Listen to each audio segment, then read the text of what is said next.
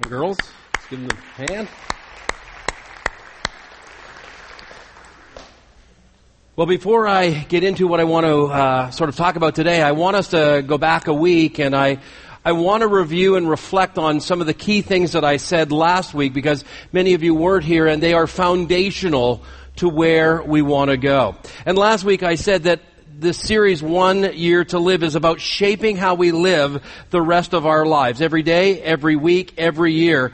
And, and we said that we would shape it by looking at a clarifying question, and that question would be, if I only had one year to live, what things would I do differently? If I compare how I am living now to how I might live if I only had one year to live, what things would I do differently and how would I do them differently? What things would change? What would change in my relationships? What would change in my passion? What would change in my focus? What would I say yes to? What would I say no to? What would change in the, the sort of the priorities? What I give my energy to? What I put effort in? What would change in my life if I knew that I only had one year to live? How would it change the way I lived? And then we reminded ourselves of three key principles that life is short. This is the writer of Psalm 90 says, life is short, it passes by quickly, and the end is unpredictable. And after giving us these three points, he says, so teach us to number our days that we may live with a heart of wisdom, that we would live wisely in the choices that we make. And, and, and it's so important to understand these three points. This is, this is the heartbeat of living for what really matters. The clarifying question and these three key reminders. And then I said that our life was a dash. If you look on any gravestone, there are two dates. There is a birth date and there is a death date. And in between it, there is a dash. And when you think about it, our lives get summarized simply in a single dash. Some are long, some are short, but our lives are about a dash and we cannot control our birth date, and we have little or no control over our, the date of our death, but we do have complete control, complete say over how we live the dash. Now Jesus knew that his time was limited. We looked at a number of verses that it said he knew his time was limited, that the time was coming to an end where he was going to go back to heaven. And we looked last week as an overview of four choices Jesus made because he knew that his time was limited. And, and when we looked at it chronologically, he had just a little over a year to live. And those four choices were he lived passionately, he loved completely, he lived for what mattered, and when he left, he left a legacy. So Jesus is our model. And then we, I, I, we, we sort of talked about, well, how do we live uh, in light of the fact that we could only have one year to live? And I said there was a little prayer, and it was the key points of last week's talk. And the prayer went this way Lord, help me to not forget those key realities, to invest my time wisely, to turn my whens into now. I'm going to talk a little bit about that today again. To make my moments matter. I'll talk a little more about it today. And to turn my intentions into actions. So now, let me jump into this week. I, by nature, am a person who does lots of self examination. I am a very introspective person, and I, and I sort of re-examine and examine so many areas of my life. I'm regularly reflecting on or reviewing, you know, the conversations I have, the way I lead, the things I say, the way I teach, the uh, way I am as a father, as a husband, as a friend.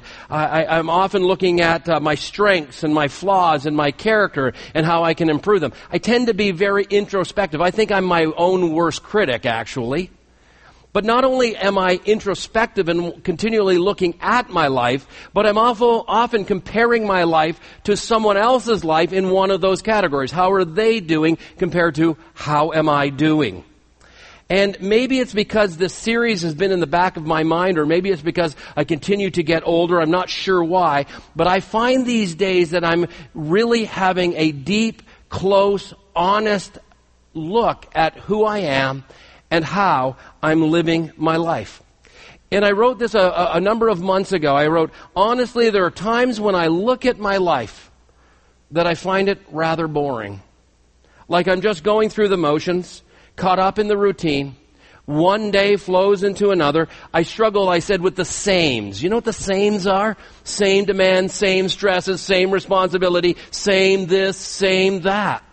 Life feels mundane, week after week, month after month, and um, I, to a, it comes to the point that I just don't like it.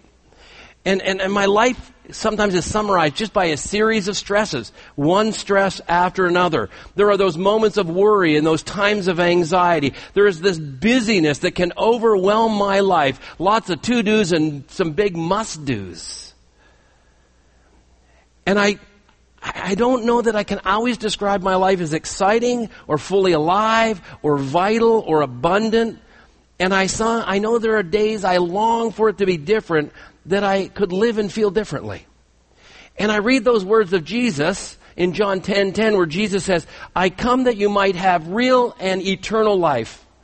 More and better life than you ever dreamed. A full life, a satisfied life, a content life, an abundant life. Jesus says, I come to give you that kind of life. And I listen to Jesus describe it and I compare it to the way I'm living and the way I'm feeling about my life. And I, I, I discover that there is a disconnect between the way I'm living my life and what Jesus said life could be like. And I've been asking myself the question, why the disconnect? And it's one of two reasons. Either when Jesus talks about this kind of life, it's a utopic kind of experience that it's a goal to shoot for, or that it's something that you only get when you die and go to heaven.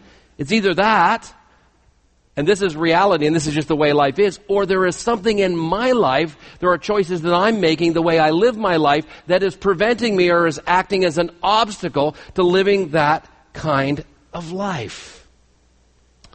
Now, I look around at the lives of others and I have lots of conversations and I like to probe between the sort of the cliche answers when someone asks the question, how you doing?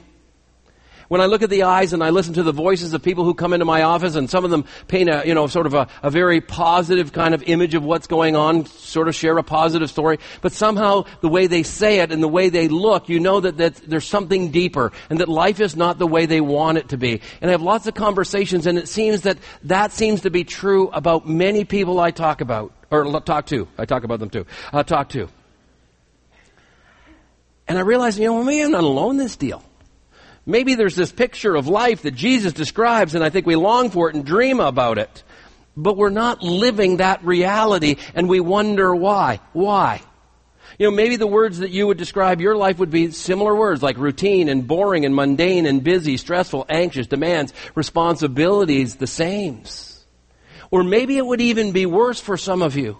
Some of you may say, you know, my life feels empty, lonely, meaningless, pointless, futile, depressing and a bit of a bust, if you really ask me.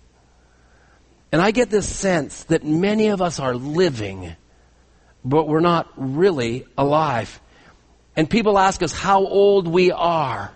And the question we need to ask ourselves is not how old we are, it's how long have we really lived in the years that we've lived. Fully, fully lived.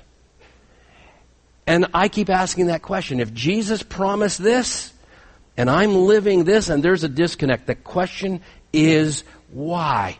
Is it something with the way Jesus is describing it? Maybe he said this before. He said John, you know, uh, 1633, in this world you have trouble. Because, I mean, this is John 10, 10. Maybe he changed his mind in six chapters.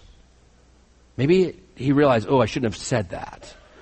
Or maybe it's just maybe some of the choices and priorities of my life. And I think it is the second. After reflecting on this difference, this disconnect, I think the problem is with me. And what creates this disconnect between the life I'm living and the life I want to live, it's not that simple. I can't say if I start this or stop this or begin this or end this or do this or don't do this. It's not as simple as identifying like one thing and it'll poof and it'll all be better. For me, it's a little bit more complex. For me, there are a number of obstacles that from time to time, and it's not all of them at the same time, they, they kind of get in the way at different times.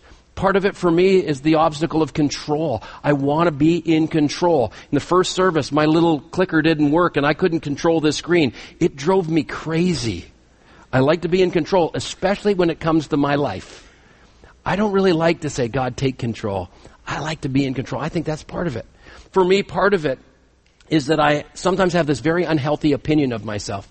I look down on myself. My insecurity gets the best of me, and it keeps me from living that kind of life. At other times, it's this lack of personal identity. I'm not sure who I really am, and if I kind of get a better, clearer picture of who I am. Do I like who I am? And am I willing to live the way God created me? Or am I willing to just let myself get squeezed into the molds that other people create and force me to live in? I think sometimes it just can be the circumstances and the stresses and the trials of life. I think it can be that. Sometimes it just can be overwhelming, can it? And that can create this disconnect. Sometimes it's a swirl of negative thinking that the worst will happen versus the best will happen. And, and I know it's not always all of these. Sometimes it's just some of these. Sometimes it's just one of these, but they seem to stand in the way. But as I was thinking about this, I think there's something even greater. There's one that's greater that stands in the way in, uh, in my life at times. And I think it's what stands in the way of so many people in our culture who say there is a disconnect between the life I dream of and the life I'm living. And I think that it's that we've been searching for uh, something that will give us a satisfied or full life. And in that search, we bought into a whole pile of empty promises that our culture just lays out before us, choices that we can seek after. They tell us, seek after these, and you will find the kind of life you're looking for. You know, seek after materialism, seek after pleasure, seek after advancement, accomplishment, um, achievement, seek after reputation be well thought of by others. Maybe it's relationships, or maybe it's just these adrenaline producing adventures, or religion, or maybe it's the right philosophy. That we tend to seek some of these to find a satisfied life, and we go through the motions and we don't find it, and we kind of feel like we're coming up empty. And I, look at that list of things that we often seek in our culture that we think would give us a full life. And I know to be true, at least for me, that if we only had one year to live, I only had one year to live, most of the things that I just described on that list, I would abandon in a heartbeat. You see, the reality is, the reality is, you only have one dash. You only get to live once. And the question is, how do we want to live the dash? How do we want to live that once? And my guess is that some of you feel at times that you're experiencing what I'm experiencing. There's this disconnect between how you want to live, and Jesus describes how we can live, and how you are actually living. And you want it to be different. You wonder how it could be different. You want to know why the disconnect. Well, we don't have to guess. The good news this morning is the Bible has a book, an entire book, that deals with this very subject. And, in, and, and it's written by someone who, by reputation, historically, is one of the brightest, smartest, wisest people that ever lived. His name was Solomon. And he kind of writes this essay and he goes on this journey to find the very best of life. What is a satisfied, content life. Life at its best is what he's looking for. And the book is called Ecclesiastes. It's kind of dead center in the Bible. And it's the recording of his journey of where he searched for meaning and fullness and excitement and vitality to life. And he, he goes through all of those things, like materialism and philosophies of life and pleasure and advancement and accomplishments and reputation. And, and he summarizes all these wrong things. Why one word, meaningless, void, empty, nothingness. He pursued them all to the fullest, far more than any of us could ever pursue them. And he came up empty. And if you've never read this essay, never read this kind of reflection, it almost reads like his journal as he went through it. It's worth doing. And I know if you do, if you took that chance to read this very short 12 chapters, 12 little sections, I think that you would find it's as relevant today as it's ever been. And when you read Ecclesiastes, the first eight chapters are really about the search for a full and meaningful and satisfied life. And then you get to chapter nine, and at the top of chapter nine, in my Bible, it has this heading and it says, A common destiny for all. And it's as if something changes in chapter 9 that kind of snaps them back into reality.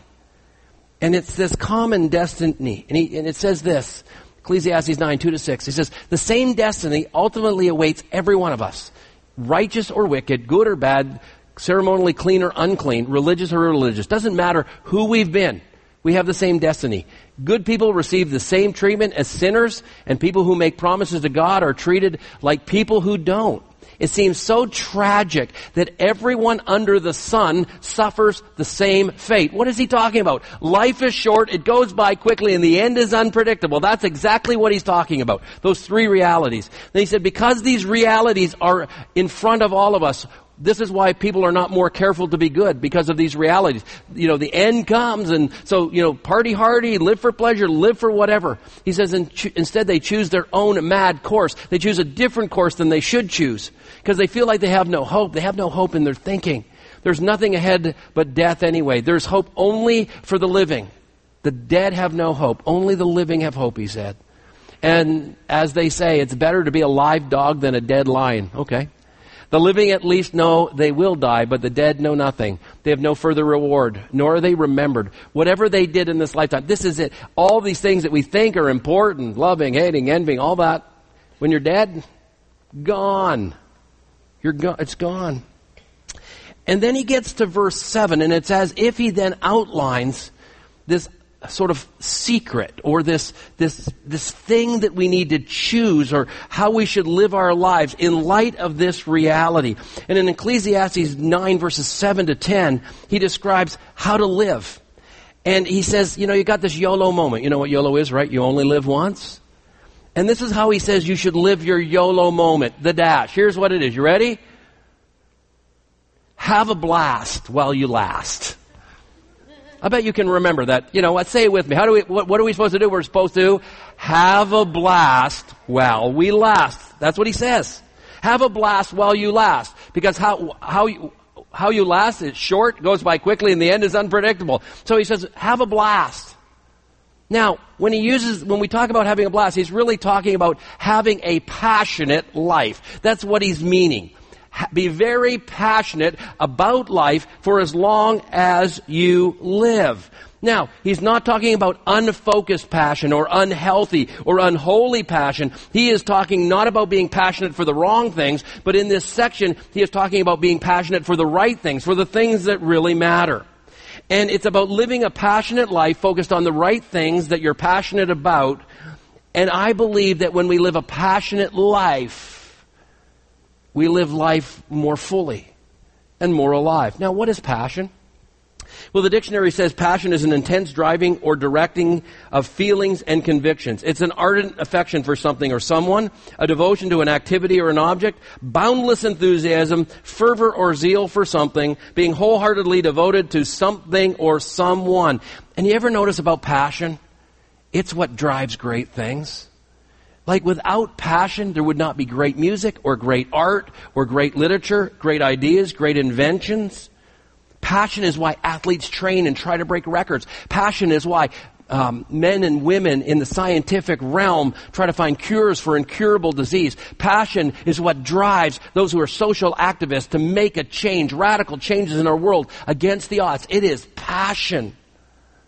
Passion is how things are done with excellence, and passion makes life rich, full, abundant, and alive if we focus them on the right thing. You see, he's not talking about wild, out of control, unrestricted, unbridled bridled kind of passion. He's not talking about going and going crazy and just living wild. He's talking about having focused passion. Because here's what I know about passion is that you can be passionate for the wrong things. All of us can choose passion and be passionate for the wrong things. And when we focus our passion in the wrong direction, it doesn't actually enhance life. When we focus our passion in the wrong direction, it actually robs us of life. So passion can go in the wrong direction. Secondly, we only have so much passion. It's about emotional energy that kind of is behind passion, and we only have so much of it. So here's what I know is true. We can be passionate about some things and not all things. And when we choose to be passionate about these things, it means we do not have passion for other things. You can't be passionate about everything. None of us have those kind of reserves. And I think the challenge in our culture today, and it's sort of it's twofold and it's often one or the other. One is that our culture tends to be passionless. Soren Kierkegaard, uh, one of my uh, favorite philosophers, said, the, "This age, this culture, this time of life that we live in right now, it will die, not from sin, but from a lack of passion." Another writer said, We live in a culture of pervasive apathy, and there is a sense of deadness to life because of this apathetic mindset. Another uh, author years and years ago wrote these words We live lives of quiet desperation. And I think that some of us can find ourselves living life with a lack of passion. But I think there's another side that's much more prevalent in our culture today. And it's not a lack of passion, it's a mispo- misfocused passion, focusing on the wrong things. And, and Solomon did this. He focused on money and stuff and pleasure and achievement and accomplishment and wisdom and riches and reputation and fame. And in the end, he said that kind of misguided passion came up empty. But he said, I focused on the wrong things. I think a lot of people today have passion, but it's going for the wrong things. And I think there are, there is one thing, there's lots of things that can rob my passion. You know what the number one is? At least for me? It's when my schedule gets so overloaded and so overcrowded and I don't have time to be passionate and to focus on the things that matter. When I got so many to-dos on my to-do list and when I'm going through the motions and I feel like there's no margin and I feel fatigued and my schedule's overcrowded, I find it drains my passion. But I also have found what rejuvenates or fuels my passion. Most often it's a sense of urgency. When something is urgent, it fuels my passion. When it is a priority, it is an important thing. It fuels my passion. And urgency and priority are what fuel our passion. And that's why the clarifying question, if I only had one year to live is so important. Because if we did, I guarantee it would raise our passion for the right things. Because there would be this sense of urgency. And, and, and the writer Solomon then goes on and clearly gives us four areas of passion four areas of passion, and I use the phrase a passion for in your outline. You could also use the phrase making the most of. So the first thing he says is that it's a passion for the simple moments of life. He says if you know, life is going to end, and he, I think he's writing this as a, an older man now. He says, life is going to come to an end sooner than later. I want a passion for the simple moments of life. Look what he says. Go. It means based on this reality, these three key realities, do something, and it is eat your food with gladness. Every morsel, every bite, learn to savor it and drink your wine, every slurp, every spill, every sip. Learn to savor it and to enjoy it and to do it with gladness. He's just talking about having lunch. And he says, I find enjoyment, it's gladness, it's just lunch. He says, because this is the time that God favors what you do. This is the time that God is blessing your life because you're alive. And I think that he could have fleshed this out more fully. He would have said, be passionate, more fully passionate about every moment, every beautiful day, every sunset, every rainbow, every walk with someone you love, every coffee with a friend, every special occasion, every fun time with your family, every baby laughing, every rainbow, every great meal, every simple, simple moment of life. He says, because we just don't know when it ends. And if we only had one year to live, I got a sense we would live life more in the moment because many of us are caught up in the sort of the idea of next. The next purchase, the next goal, the next project, the next vacation, the next achievement, the next job, the next relationship. And we live in the next and we miss out on the now. And too many of us are waiting to live tomorrow. And we're missing out on enjoying today. And as I said last week, a lot of us get into this when then mindset. When this happens, then, then I'll do something. When uh, this happens, I will enjoy life. When this happens, I will be happy. When I have the right relationship, when I get married, when I have the right job, when I graduate, when we have kids, when, when, when, then, then, then I will be. And we put living on hold until the next or till the when happens. And Jesus tells this story of a man who wants to build this busy, bulging business empire. And, and, and he uses this phrase that really can be summarized. He says, when things settle down, when I, you know, when, when this happens, he said, then I will what? Eat, drink, and be merry. Is that not what this is? Eat, drink, and be merry? He says, I'll, I'll enjoy the moments of life, but the time, it's got to settle down first. And his life was cut short, and he didn't see it coming, and, and, and the end came without prediction. And Jesus said, that's a foolish way to live. And yet many of us are missing the moments because we're living in the next. We're living in the future. We're waiting for things to happen. And here's the thing. Here's the thing. When you miss a moment, you can't go back and relive it and enjoy it. You can't. It's not like you can take your moments and put them in the bank and say, when things settle down, then I'll go to the bank and I'll pull out the moments and then I'll be satisfied and then I'll celebrate and then you can't. When a moment goes and you miss it, you miss it and there's no chance to do it over. And I really believe that if I had a year to live, I definitely, definitely would savor the moments more often. Because there'd be a sense of urgency and it would be important. And I have a sense that I would stop thinking about tomorrow because tomorrow might not come. And I would live more for today. The second thing is, he talks about having a passionate relationship with God. And when I talk about relationship, I'm talking about being in the presence of God, connecting with God. And he says this verse, always be clothed in white and always anoint your head with oil. Now, this is very symbolic. He's not talking about always wearing white clothes because you can't do that after September anyway. And he's not talking about having oily hair where the grease is running down your face. These are symbolic of spiritual activities in that day. Wearing white is about purity and holiness and obedience. The idea of anointing with oil is the idea of the presence of the Holy Spirit. And he uses the word always, passionately, be in the presence of God with a relationship with God. When it comes to your relationship with God, are you really passionate about being in, with God and in His presence? The Bible teaches that our relationship with God is to be a passionate pursuit. Love the Lord your God with all your passion, all your heart. Those words are synonymous in that verse. We are to love God with all our heart.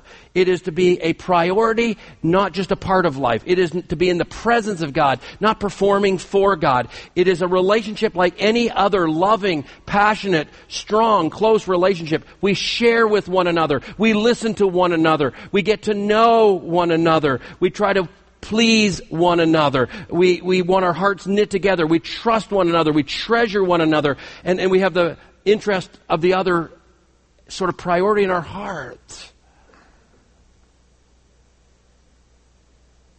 And because I believe this, this relationship will last for all eternity, it's the one I need to make strongest in this life.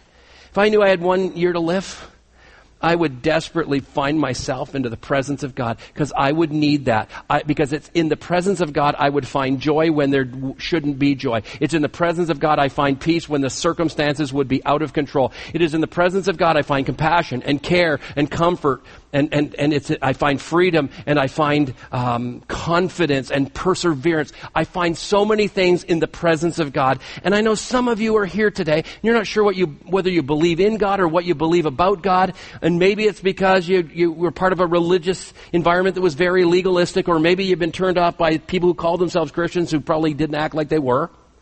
Or maybe because the media has painted a poor picture of what it means to follow Jesus, or Maybe it's just that you were disappointed with God because He didn't come through or some life experience turned you off God. I don't know what that is. But some of you are not even sure about God and you just, so, can we skip this point? The, the first one was good and the, you know, the next one will be, uh, the second one was good, um, but, or the third one will be good and the fourth one will be good. But this one, I want to skip over. You know, I know exactly how you feel. There was a season in my life I felt just like you did. And I would have bailed on the whole deal because of all of those reasons. But I chose in that day, I thought, I'm going to give it one more chance. I'm going to change. I'm going to have a relationship with God that doesn't look like religion. It's not about performance, not about do's and don'ts. It is about any, like any other relationship. And one of the things that I realized in pursuing God that way, it made a difference in my life. It changed my way I live and love and work and relate, my attitude, my actions. It changed it over time. When I find myself in the presence of God, I find I, I'm changing. You know, when you love someone, don't you want to be in their presence? Don't you long to be in their presence? That's what he says, that we need to do this when it comes to our relationship with God. And I know if I had a year to live, I need the presence of God so desperately. You know, the presence of God is what gives me passion for other things. The word enthusiasm is made up of two words en, which means within, or it means present with. And the second part of it is theos, God. It means present with God or to have God within. When I have presence of God within, I can find enthusiasm for life. Third thing is, he talks about a passion for the people we love. A passion for the people we love. And you could, he says this, enjoy life with, and whatever, you have a wife, husband, brother, sister, mother, father, whatever. Enjoy life with the people whom you love all the days of this meaningless life that God has given you under the sun. So positive. All these meaningless days.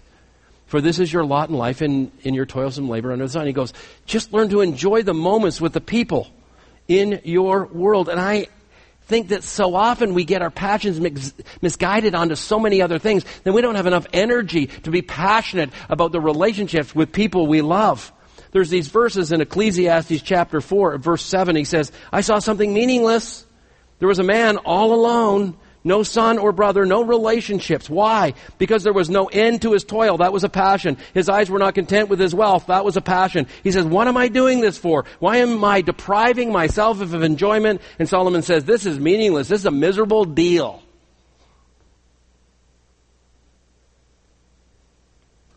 You see, I think lots of us think that we will have time to pay attention to the relationships that are closest to us when. It's a then when, or when then kind of deal. It's not because we don't love these people. It's because we get careless about the important relationships. We take them for granted. We go through the motions. We can be a little apathetic at time. If I had one year to live, or one of, or Sue was told that she had a year to live, or one of my daughters was told they had a year to live, I know it would change the way I relate to them. I would say I love them more often. I would spend way more time being in the moment with them, whatever they do. Because when they're gone, they're gone, and it doesn't get, you don't get a chance to do it. And I had this reinforced this week. Um, one of my, my daughters invited me to an event next Thursday night, and it was really important for her, and important that I was there, although she tried to give me as many outs and told me it wasn't that much of a deal. But I could tell by the way she said it that it was. But I have baseball on Thursday nights, and you know, that's pretty important. So I'm trying to figure out how to make both of these things work. You know, how can I run here, run there, and do it all? And after I hung up the phone talking to her and getting sort of the outline of the evening, it's as if I felt God saying to me, if you only had one year to live, what choice would you make? And I went, God, I hate when you throw my messages back at me like that. I just wish you didn't. I know where I'll be Thursday night, and it isn't baseball. Because these relationships matter. What about you? One year to live. How would it change the way you're passionate about your relationships? Lastly, it's a passion for each and every activity you do. Look what he says. Whatever your hands find to do, what God gives you to do, the places he puts you to do it, he says, do it with all your might, with all your passion. See, I think lots of us think that if we only had one year to live, there's things we would stop doing. Certain what we might call works of our hand. I think a lot of people would say, if I had a year to live, I'd quit my job. And some of you should quit your job, um, and for lots of other reasons, or quit certain other things if you only had a year to live. But sometimes I think that it's not about quitting, it's about a new purpose and a new perspective. And maybe in your workplace, it's not about quitting if you had a year to live, but it's taking some time Instead of focusing on process, focus on people. Instead of bottom lines, focus on marking lives. Instead of sales, maybe it's time to focus on salvations.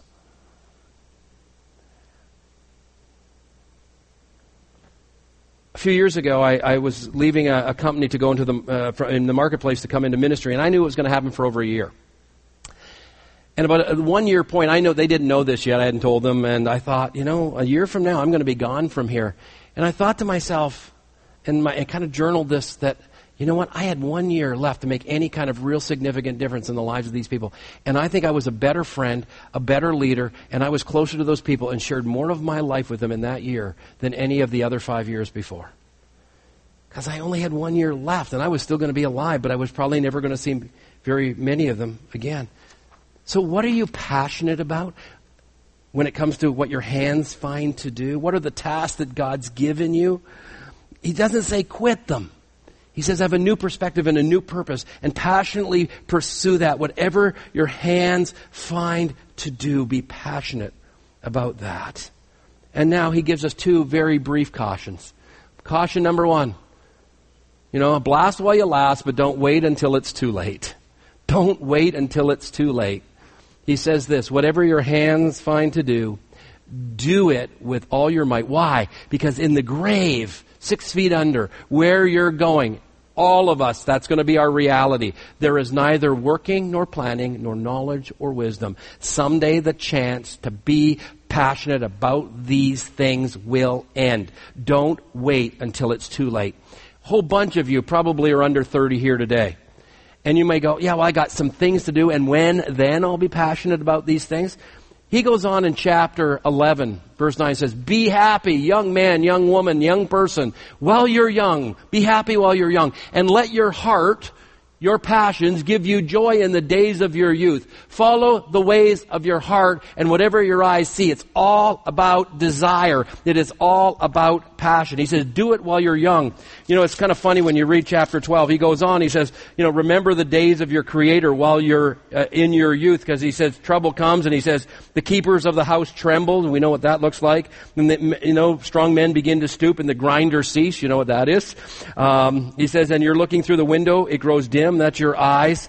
He goes, when you rise up at the sound of the birds, you know, you're getting up at 4.30 in the morning for breakfast.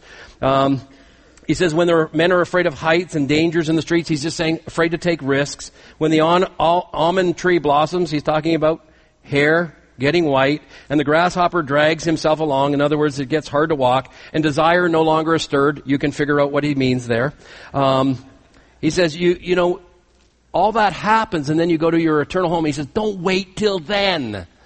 Do it now. Do it before it's too late because the greatest words of regret are the words, I wish I had of. But now it's too late. I wish I'd enjoyed those simple moments of life, but it's too late. I wish I had been in the presence of God more often, but now it's too late. I wish I had loved the people in my world with greater passion, but now it's too late. I wish I had been more active with my hands, more passionate with what God called me to do, but now it's too late. And the second warning is this a passion filled life, it's not a problem free life. That's for sure. He says these words in chapter 9 I have observed something else under the sun.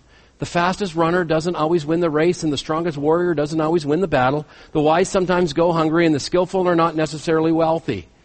And those who are educated don't always lead successful lives. It's all decided by chance, by being in the right place at the right time. And he knows, you know what he's saying? Life's not always fair. Any of you think, life's not fair? He's going, yep, you're right. Life's not fair. And then he says, and people can never predict when hard times might come, like a fish in a net or a bird in a trap, people get caught by sudden tragedy. You know what? A passion filled life doesn't mean that there won't be problems, that there won't be challenges. It doesn't mean that. But I know to be true for me that if I'm passionate about the right things, passionate about the moments, passionate about being in the presence of God, passionate about loving the people who are close, and passionate about, you know, what my hands find to do, even when difficult, challenging circumstances come, I believe that, that, that it, it, helps me to endure. It gives me the strength, and I begin to even enjoy life, even in the most difficult times. Passion uh, focused on the wrong things, though, during those difficult times, it just leaves you empty. It leaves you empty. And since none of us know when the end will come, we need to live to the fullest today. And so I just want you to keep that clarifying question before you in those three realities. And here's what I'd love you to do. I'd love you to just take just one of these, one of these areas of passion, be it your presence with God, you know, for the simple things of life, for the people you love, or what your hand finds to do. Say, that's the one that's the weakest for me right now. And if I had one year to live, that's the one I would focus on the most. Identify that one, and then put a couple of action steps that you want to do to make that happen. I just want you to imagine that if you did that, if you did that, in that area and you got better at it, more passionate about it, and then you went to area two and area three and area four, added little action steps over a period of time. This takes time to do this. Imagine what difference that would make in your life, no matter how long you have left. Because we only live once, we only have one dash, and it's short no matter how you look at it. And it goes by quickly, and the end comes without warning, and you only get to a say or a choice in how you live the dash. And I encourage you to live this dash because you just don't know that you live it passionately.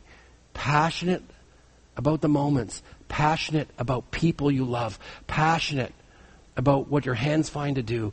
But I think at the core, passion about being in the presence of God. Because that will help you to make fewer mistakes, leave with fewer regrets, but most importantly, give you the abundant life until the dash ends. Let's pray. Father God, we just thank you for today. We thank you for this morning. We thank you for your word. And I love in one simple passage, there are so many deep truths. And I pray, Father, that we will draw closer to you and be in your presence more often and find that enthusiasm or passion for these other areas of the life. Give us wisdom, convict us if we're seeking the wrong passions, and give us this courage to begin to live for those things that really matter and be passionate about them. And we pray these things in Jesus' name. Amen. We're going to celebrate communion this morning as we close the service. And I was thinking about this this morning and thinking, okay, how do you tie the celebrating of communion with that message? And then I went back to uh, the definition of passion in the dictionary. And one of the definitions, one of the lines about passion in the dictionary, you know what it says? The death of Jesus on the cross. We call the death of Jesus on the cross what? The passion of Christ. And that, and the way that's used, it's talking about this was the priority passion in the life of Jesus, his death.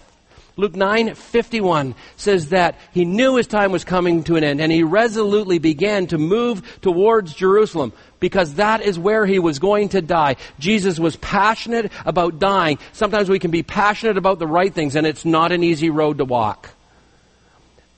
But Jesus was passionate about giving his life because he knew that that's what would give you life and would give you freedom and would allow your sins to be cleansed and would allow you to be free from the hold of sin in your life, but allow you to be passionate and have the fullness of life. It was because of his passion.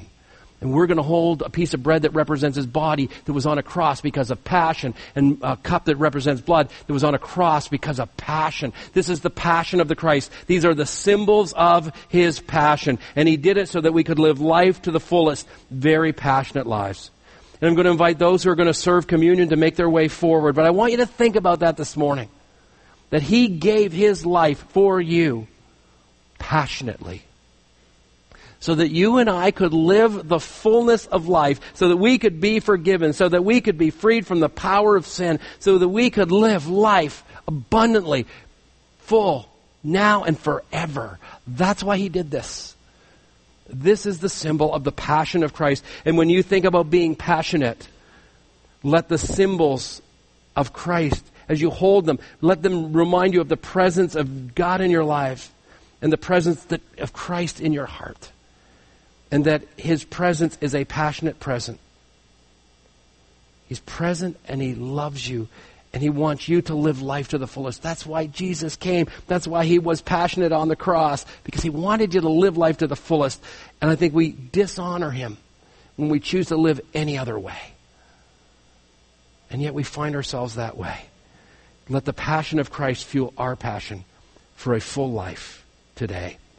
Communion is available for anyone who is a follower of Jesus. Just take the bread and the cup as it comes by, hold them, and then we will, uh, we will eat and drink together in just a few moments. And while we do that, we're going to sing an old song, an old hymn of the church, and uh, it's really giving glory to God. We want to thank Him. We want to give Him honor and glory for what He did, because it says, So loved He the world that He gave us His Son.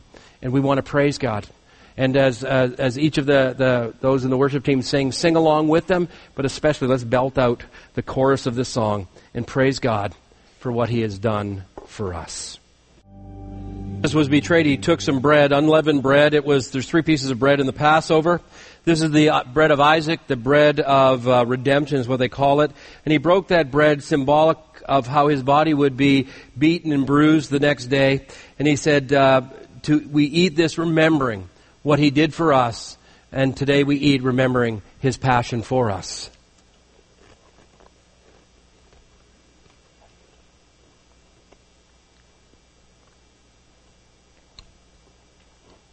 And there are four cups in the Passover. This is the cup also of redemption.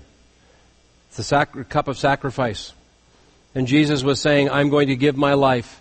I'm going to pay the price for the sin that you've committed. I'm going to pay that price. So you, all you have to do is accept grace as a gift from me and follow me. And Jesus died passionately, if we can say it that way, the passion of the Christ, so that we could have this gift of a reconciled relationship with God we could live the fullness of life. Let us drink together, remembering what Jesus has done for us. Father God, now we just give you thanks for your goodness and your blessing. We thank you for uh, giving us the opportunity to live life to the fullest. Give us the courage, the strength, and may we make wise choices in the time we have li- left to live a great life with fewer mistakes and no regrets. Father, we thank you for your word. We thank you for your son, Jesus. And Jesus, thank you for dying for us. And we give you all the praise, honor, and glory as we have this morning in Jesus' name. Amen. If you want someone to pray with you on any life issue or anything you're going through, there will be great uh, people who can pray with you at the front. They can be trusted, and you can share what's on your heart. With that, go and live a life of passion.